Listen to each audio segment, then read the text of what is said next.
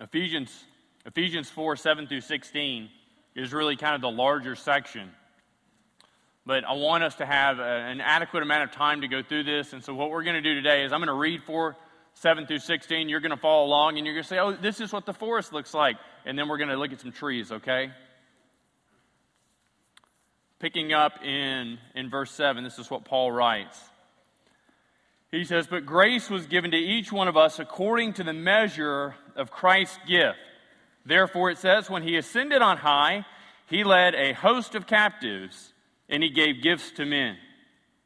Rhetorically, he asks, he says, In saying he ascended, what does it mean but that he also descended into the lower regions the earth? He who descended uh, who also is the one who ascended far above all the heavens, that he might fulfill all things. And he gave the apostles, the prophets, the evangelists, the shepherds, the teachers to equip the saints for the work of ministry, for building up the body of Christ, until we all attain to the unity of faith and of the knowledge of the Son of God, to mature manhood, to the measure of the stature of the fullness of Christ, so that we may no longer be children tossed to and fro by the waves, carried about by every wind of doctrine, by human cunning, by craftiness and deceitful schemes.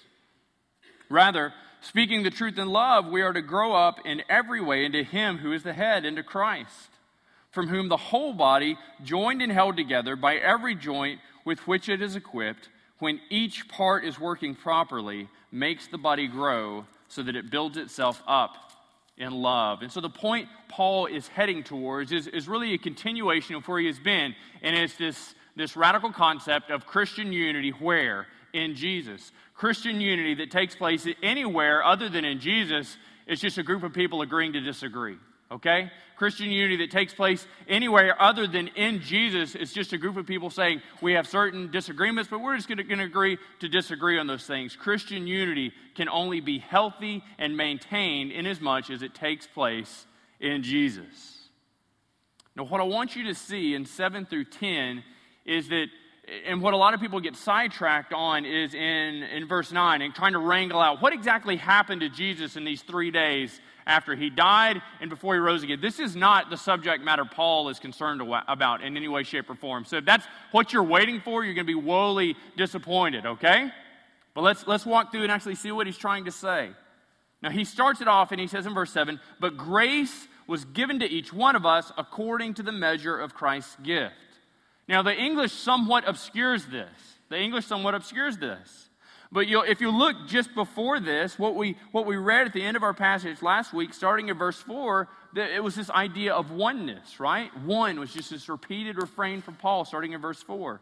He says, There's one body, one spirit, just as you are called to one hope that belongs to your call, one Lord, one faith, one baptism, one God and Father of all, who is over all and through all and in all. And so, if I were to say to you, what is the most prominent number displayed in verses 4 through 6, you might say, one. Somebody back there said two. You weren't listening. But one and one together is two, but this is just one over and over and over again. And then he rolls into verse 7. You know what the first word that occurs in the Greek there is? One. What he wants us to understand coming through this, the centrality of unity which takes place in 4 through 6 is maintained in 7 through 10 the centrality of unity, which is manifested in this explicit statement of faith one faith, one hope, one God, one Lord. All of these things, he comes into this description of each one of us. Boom, he hits it right there. And so, what this is telling us, what this is communicating to us, is that we are one body, right? We are the church universal. We are manifesting, we are showing ourselves to be part of it here in our involvement in one church at a time. You can only be involved in one church at a time. You can only show yourself to be a member of one church at a time, one local body at a time. But then he comes and he says, Well, how does this hit on the individual believer? Because, friends, you recognize the church is comprised, it is made up of individual believers. It's, it's me, it's Joe, it's James, it's Susan, it's Ben. It's all of us together. And so he comes to us in verse 7 and he says, But one, but one. And we find out. He says, But grace was given to each one of us. And so you begin to think in your mind, okay, yes, I understand this. I know all about grace. You see, I was a horrible sinner in my past life, Matt. And I say, really? That's amazing. So was I. You say, Really, you? And I say, You know, yeah, you know, the Bible tells me in Ephesians 2 that I was dead in my trespasses and sins. And you say, Really? That's the same thing my Bible tells me? I say, Well, friend, do you recognize that all of us were lost? All of us were dead, that God did an amazing work of regeneration, of renewal in our hearts, and then He has made us alive? And you say, That's fantastic. Well, you and I, we have the same story. I say, Well, yours is slightly different. You're a woman. I'm a man. There we go. But look what he says. He's not talking about that grace. What he's talking about in this passage is what Paul has, has been talking about previously. Look at 3 2. Look at Ephesians 3 2. In Ephesians 3 2, Paul says, writing to the Ephesians, he says, assuming that you've heard of the stewardship of God's grace that was given to me for you. So Paul was entrusted grace for who? For someone else. So, in this case, what we begin to recognize is that Paul's discussion of grace is decidedly different than his discussion of grace in Romans. What he's talking about here is this grace which God gives us for others. This grace which God gives us for others. Now, going on this same vein, and this same understanding, Paul continues in chapter 3, and in verses 7 through 9, we read this Of this gospel I was made a minister according to what? The gift of God's grace. This is very similar to what we read here in chapter 4. The gift of God's grace, which was given to me by the working of his power. To me, though I am the very least of all the saints, this grace was given to me for what purpose? To preach to the Gentiles the unsearchable riches of Christ. And more than that, to bring to light for everyone what is the plan of the mystery hidden for the ages in God who created all things. This is how Paul sees grace working in his life. And this is what we see here in verse 7. You want to know how the church is maintained healthy and we represent one body? You use your gift, the grace that God has given to you, to help accomplish those ends. It's you working in conjunction, infused by, energized by the Spirit's outworking in your life. Do you see that here? It says, Grace was given to each one of us, and recognize, look, it is particular. It is particular. He doesn't just hit us and say, you know what? I want everybody to be gifted with this understanding of, service. I want everybody to have this particular manifestation, this particular gifting. No, look what he says here. It is given according to the measure of Christ's gift. So each one of us, he comes to us as individuals, this God who has created you, this God who has made you in his likeness, in his image, who knows you intimately, who knows about that mole on the backside of your knee that you buy swimming trunks just low enough that they don't cover it. No one wants to see that. That thing's terrifying. Like this God, He knows you. This God, He gave you a gift. This God's gift that He gave you is particularly tailored and matched to your person. Do you see that? That's a tremendous gifting. That's a tremendous gifting. I am a terrible gift giver, on the other hand. When Valerie and I were dating, I, I always heard that, that like bath products were this kind of good thing to give. And I was always under the assumption that the bigger the better, the more the better, right? And so I went in there, and then some other friend who probably didn't care for me very much, coming to think of how well this gift worked out, they said, just, just find a scent, find a fragrance that you like, and buy that. Well, I walk into this, this, this Body Works shop type thing, and I'm overwhelmed with smells. I'm just thinking, how do you tell, like, trash from this? Like, it's all one big smell. And so I'm walking along, and I got the little scratches sniff, and I'm holding it up to my nose, and don't rub it on your nose. That really, it really jades all the smells that you'll get from there. That messes you up. And so I go through, and I buy her what I think is the most delightful smell I've ever encountered. It's the most delightful smell I've ever encountered and I buy her the biggest basket of the most delightful smell I've ever encountered. It's, it's fantastic. It was expensive, but it was fantastic. I am so excited about this gift. I'm, I'm a terrible gift giver. I'm so excited about this gift, though. Well, a couple of weeks later, I'm at her house, and her mom's kind of talking about some trip she had been to the mall, and and kind of like I want to I want to steer conversation. I'm also a terrible secret keeper, so I want to steer conversation back to this wonderful gift that I've gotten. You would do the same thing. You do the same thing. Anyway, so I'm trying to steer conversation around, and I, and I say, uh, somehow I make this, this leap. She's talking about dog food, and I say, well, let's talk about soap.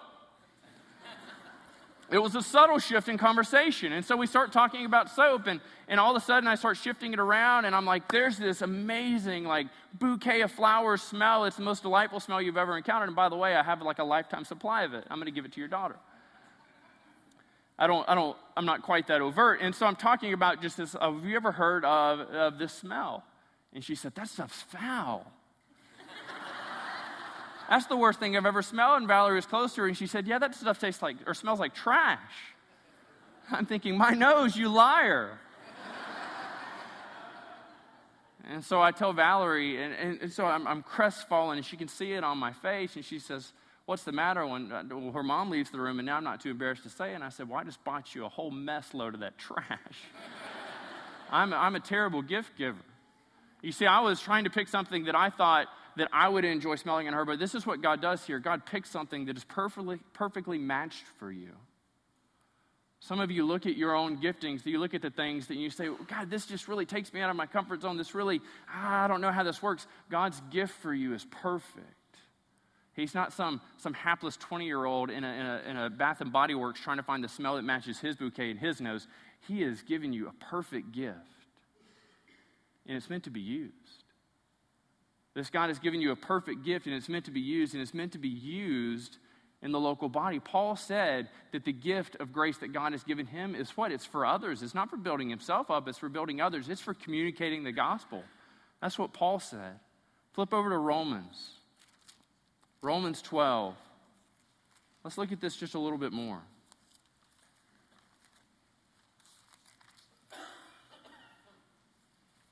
Romans 12, starting in verse 3. I'm just going to read this quickly, offer a couple of comments, and you can look it up later. I know the, the life groups are going to discuss it some this week. Romans 12, 3 through 8. Paul says, For by grace given to me, I say, to everyone among you not to think of himself more highly than he ought to think, but to think with sober judgment, each according to the measure of faith that God has, has assigned. So he's bringing us back into this understanding that it is particularized gift giving. For as in one body we have many members, and the members do not all have the same function, so we, though many, are one body in Christ. It doesn't matter what your gifting is, you exist in the body for building up other people and individually members of one another, we have a shared purpose. Verse 6 having gifts that differ according to the grace given to us, let us use them. If prophecy in proportion to our faith, if service in serving, the one who teaches in his teaching, the one who exhorts in his exhortation, the one who contributes in generosity, the one who leads with zeal, the one who does acts of mercy with cheerfulness. The point Paul is giving us here, and he doesn't give us an exhaustive list. So, like, you read this list, you say, oh, I don't see myself. Like, I don't see the unique thing that God has given me in salvation. Recognize this is not an exhaustive list. But the whole point of it is, is that he calls you to relate to others in terms of the gift that he's given you. He calls you to relate to others, to exercise your gifting in the church in kind of the thing to which he's called you, to which he's given you. Now, look what he says ultimately works for us in 412 then this is something we'll talk a little bit more about next week. Back in, back in Ephesians, he says, All these gifts that you've been given, they are for the work of the ministry. He calls all these, I guess you could say, vocational folks, and their job is to equip the saints. And then he turns to the saints. He turns to you. He turns to church members, and he says, This is your job. This is your task that you're to work for the building up of the body. To what end? Until we all attain, verse 13, to the unity of faith and of the knowledge of the Son of God to mature manhood.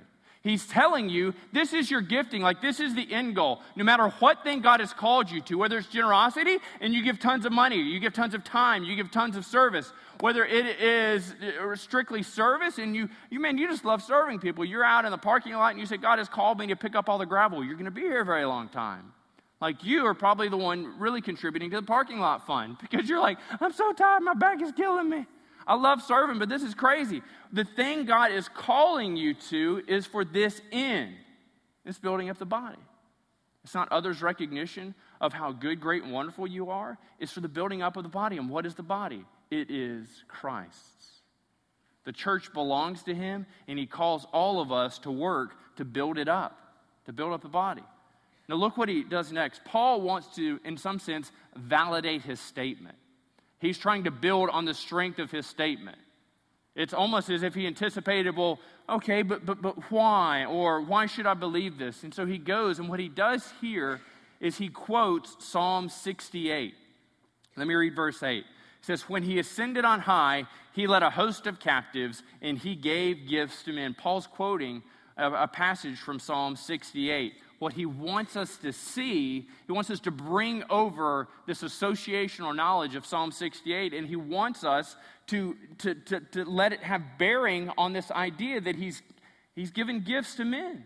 He's given gifts to men. He wants us to understand what exactly is taking place on this grace given to each one of us. Well, let's look briefly at Psalm 68.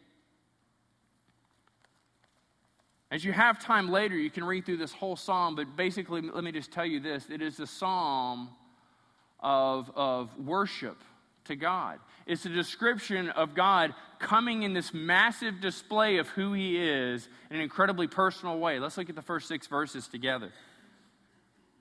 He says in verse 1 And God shall arise, his enemies shall be scattered, and those who hate him shall flee before him. As smoke is driven away, so shall you drive them away. As wax melts before fire, so the wicked shall perish before God.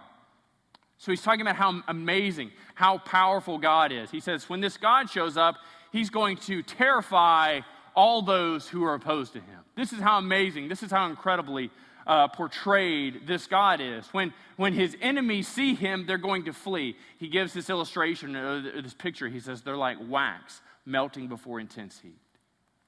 It can't stand before heat, can it? It, it goes away, it flees. Look what he goes on to say in verses 3 and following. But the righteous, the followers of God, they shall be glad, they shall exult, they shall praise before God, they shall be jubilant with joy. And then he calls on them to exercise this. He says, Look, this is your demeanor. It'd be like if you walked into a room and, and, and so I walk in, I see Justin in his office, and I say, Be happy. And so he's got this big smile on his face, and I say, No, this is why be happy. And so, what Paul calls them to, he says, worship, praise. What the psalmist calls them to is worship and praise. He says, This is why. Sing to God, sing praise to his name, lift up a song to him who rides through the deserts. His name is the Lord. His name is the Lord. Exalt before him, praise before him. And then he shows this nearness to the brokenhearted, verse 5. Father of the fatherless, protector of the widows, is God in his holy habitation. God settles the solitary in a home, and he leads out the prisoners to prosperity. But the rebellious dwell in a parched land. The rebellious dwell without the blessing of God. That's what he's painting this picture of here. The gifts God has given you stem from a place of tremendous power in Jesus. And that's the point he's trying to make here. And so he, he uses this imagery of, of God ascending this hill, of Jesus ascending this hill. And he says what he does in here, he is leading a host of captives. So, what's he talking about? What are these hosts of captives?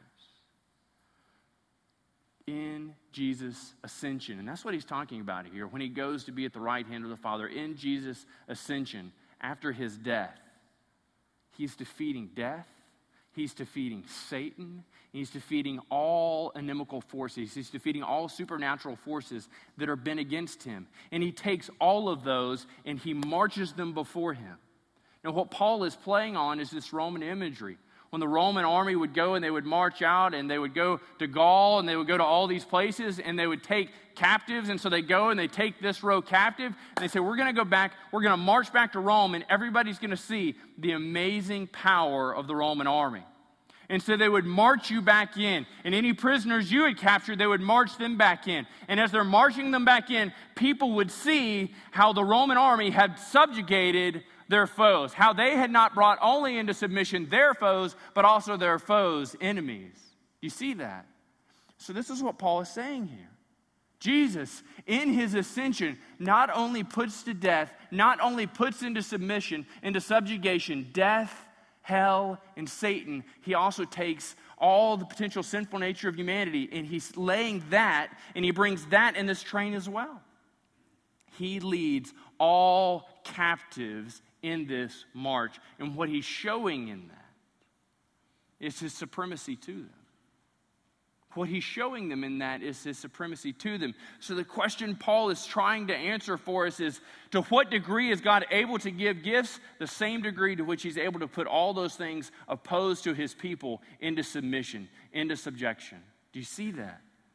He says, when he ascended on high, he led a host of captives and he gave, and he gave gifts to men. But really, where a lot of people's minds go is, is in verse 9.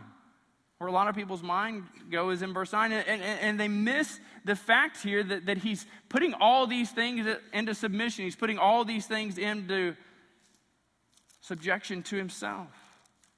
This is how Paul said it in, in Colossians 2.15. In Colossians 2:15 he said he disarmed the rulers and authorities and put them to open shame by triumphing over them. This is what he displays here in Ephesians his complete and utter triumph of every force that is opposed to him. We get to verse 9. And it says, in saying, and Paul recognized this, he's asking a rhetorical question. Rhetorical questions are those questions you think would be able to be readily answered, not necessarily those questions you think people would puzzle over. But so many of us have spent a tremendous amount of time puzzling over this question. Look what Paul says. He says, In saying he ascended, what does it mean but that he also descended into the lower regions, the earth?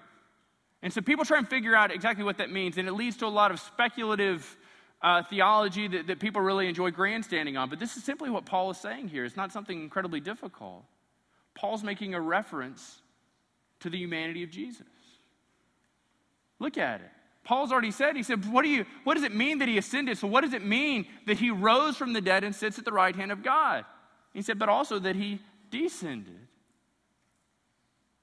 That he went up also means that he came down. Uh, Jesus, in fact, spoke of himself in John 3:13. In his conversation with Nicodemus, Jesus said, No one has ascended into heaven except he who descended from heaven, the Son of Man. What's he talking about there? He's talking about the incarnation. He's talking the fact that God came near to humanity. He's not talking about Jesus going to hell. He's talking about Jesus taking on flesh, Jesus becoming man. In Philippians 2, in Philippians 2, Paul kind of he, he breaks this out a little less uh, difficult for us in a little bit more clear light. Look over at Philippians 2.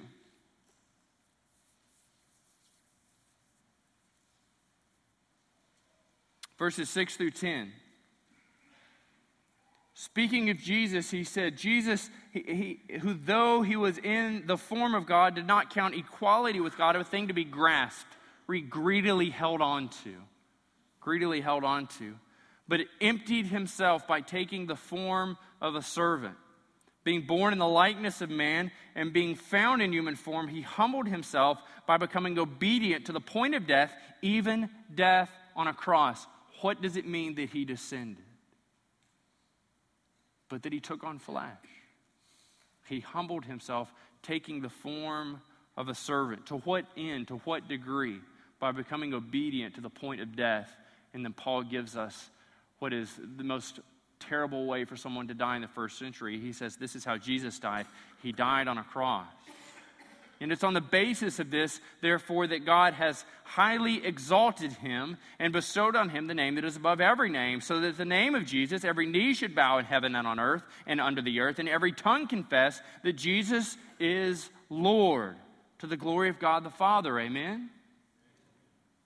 What Paul is writing about here isn't some three day interlude of Jesus in hell. What Paul is discussing here is something so much more clear so much more profound is Jesus taking on flesh. He who was ascended and also descended to the earth. That God came near to humanity, and he did that in the flesh. Paul really wants us to get this. So in verse 10, he, he wants us to understand that there is, there is unity even in Jesus' divine nature and his humanity that in his humanity he died, in his, defin- in his divinity he ascended. Do you see that? So, this is what he says He who descended is the one who also ascended far above all heavens, that he might fill all things. This is what Paul wants us to get. He doesn't want us to have this split understanding of, of the Jesus who came and lived and died and this Jesus who sits exalted at the right hand of the Father. What, Jesus, what Paul writes to us here is this understanding he especially wants us to get about who Jesus is. He says, He who descended is the one who also ascended far above all the heavens.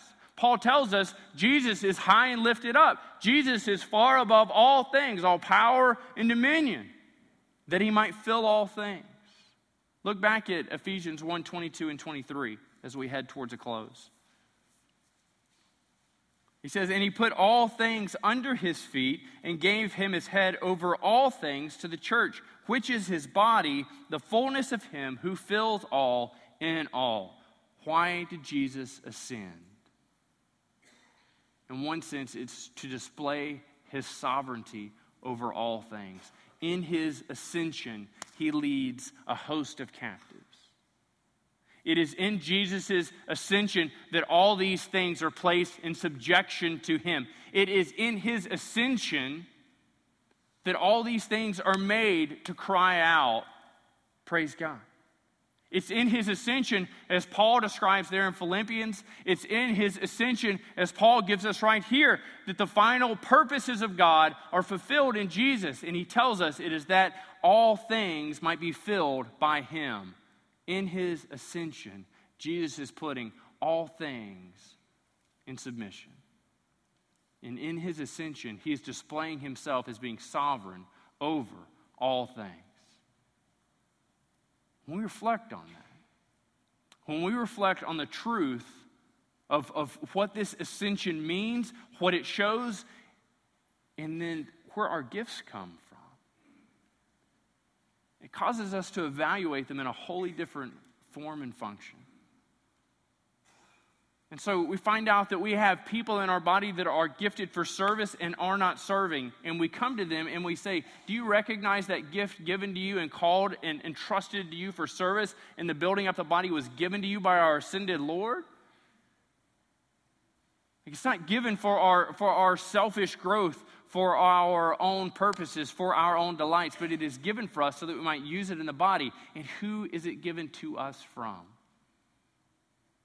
Jesus, the one who has ascended, the one who has shown himself to be over all things. And so when we ask the question of whether or not we should be investing ourselves in the lives of others, we get slapped. It's a stupid question. We really do. Like if, if you say, oh, and, I, and I go to you and say, Kim, what do you, say, what do you think your uh, giftings are? And you say, well, they're this, well, they're that. And I say, well, how are you using them? You're like, oh, I'm still trying to weigh things out. Like I'm still trying to look for, the, for my niche. And I say, well, well, how long has this pursuit taken place? And you're like, well, let's see, I got saved when I was six. I'm now 56. So I'd say, you know, 49 years. I say, well, let's start with the fact you're bad at math. Let's start with the fact you're bad at math. And then let's go on and say, brother, you need to be using those giftings. Or if I go to you and say, well, what do you say your gifting is? You're like, I don't know. Like, I haven't really found anything I like. I'm sorry. Like, did you hear me ask you, what do you like to do? No. What way has God gifted you? What way has He given you a gift? And how are you using it? It's not an option.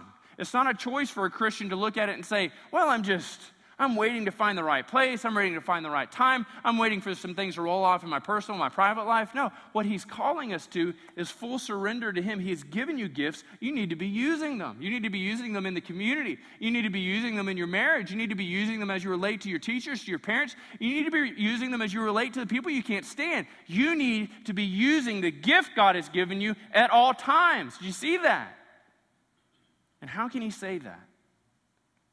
He can say that because the one who has descended and the one who has ascended are the same. We sit as believers in Jesus Christ in submission to the one who is in all, over all, and through all.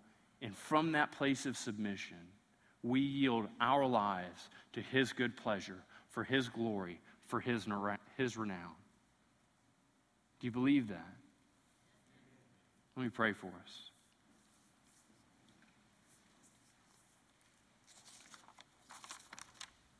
Got such a, a simple truth with profound implications on our life. That you sent your Son high and exalted into this place. That he would die in our stead, die the death that, that we deserve because we have sinned, we have transgressed your law, we have, we have broken our relationship with you. But God, you sent your Son, you poured out wrath on him so that we might be forgiven of our sins. And in our believing in faith that Jesus died, that he rose again on the third day, and believing in faith that the, the punishment was poured out on him that was supposed to come back to us, and believing in faith that we might be forgiven of our transgressions. God, you bestow rich gifts on us. God, you don't give as the world gives, slovenly, haphazardly. God, you give rich gifts tailored perfectly for each one of us, for the building up of those around us. God, you sovereignly lead areas of our lives and call us into relationships, into jobs, into difficulties, so that we might rub up against men and women, that we might spur them on towards godliness, that we all might press on towards godliness to maturity in Jesus Christ. God, help us to believe that. Help us to follow you in all obedience. And Father, I pray that as we spend these next moments reflecting and, and allowing your Spirit to move in our hearts and apply that to us, that we would be broken. That we would be broken as we see missed opportunity. And God, that you would call us to full surrender each and every moment. That you might be glorified in our lives and in our words and in our thoughts. And we pray these things in Christ Jesus' name. Amen.